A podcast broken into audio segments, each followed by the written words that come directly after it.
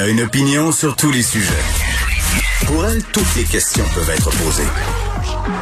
Geneviève Peterson. Cube Radio.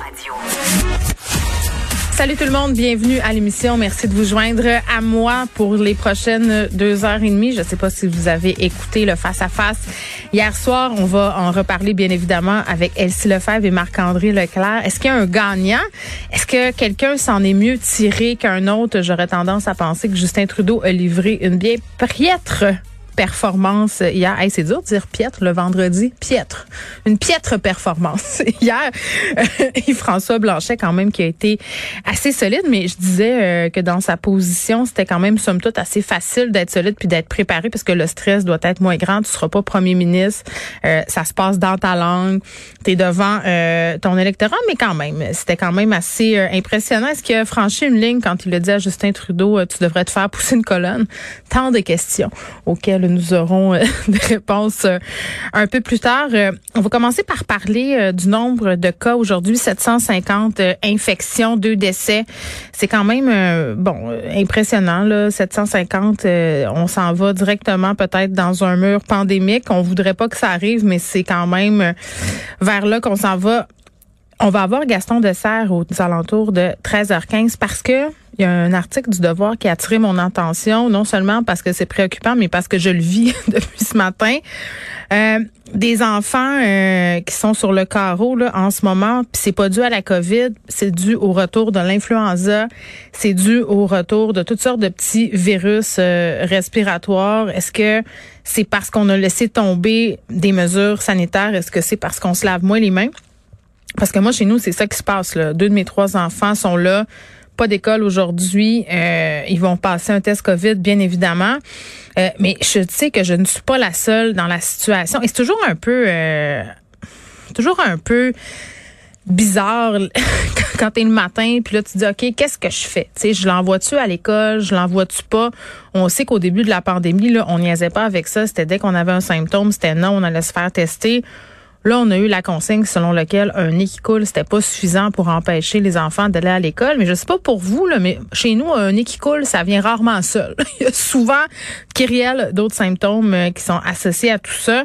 Puis les directions d'école, ben, puis je leur en veux pas, là, remettre un peu ça dans, dans la cour des parents en disant, ben, si vous pensez que c'est ça, euh, amenez pas votre enfant à l'école, mais si vous pensez que c'est juste un rhume, c'est correct. Mais autrement qu'en testant, c'est pas vraiment possible de le savoir. Donc, c'est vraiment déjà un casse-tête. Euh, moi, j'ai la chance d'avoir euh, le papa des enfants qui pouvait les prendre aujourd'hui, mais je sais qu'il y a bien du monde qui sont pas dans ma situation.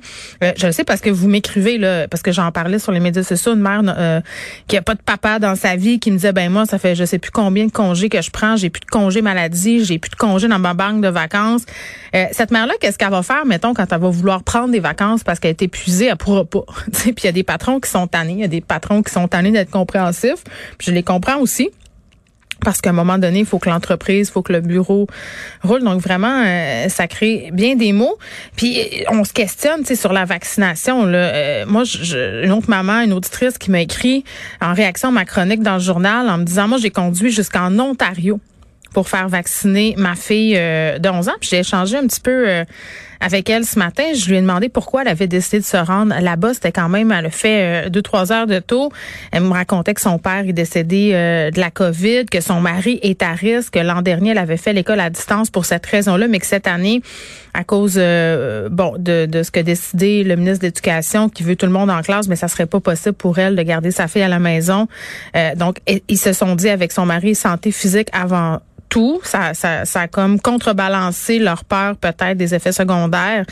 Euh, ils sont allés, sont allés faire vacciner euh, leur fille en Ontario. C'est possible de le faire. On est tous euh, quand même en droit de se demander là, pourquoi Québec retarde encore la vaccination de tous les enfants nés en 2009. Là, je veux dire, c'est un peu une aberration euh, que ça soit 12 ans, alors que pendant toute la campagne de vaccination, ça a été l'année euh, de naissance qui a été prise en compte. Donc, on a vraiment très, très hâte que les enfants se fassent vacciner. Pour vrai, là, j'ai très, très hâte que ça soit homologué les vaccins pour les enfants parce que des journées comme celle-là, là, on est juste le 3 septembre. Euh, imaginez quand l'hiver va pogner puis qu'il va falloir commencer à garder nos enfants chez nous plusieurs fois, peut-être par semaine. Moi, je, trois dans trois écoles différentes. Là, je me rappelle l'hiver passé, euh, il me semble que dans une semaine, mes enfants à tour de rôle ont tous manqué l'école pendant une journée. Ça n'avait aucun sens.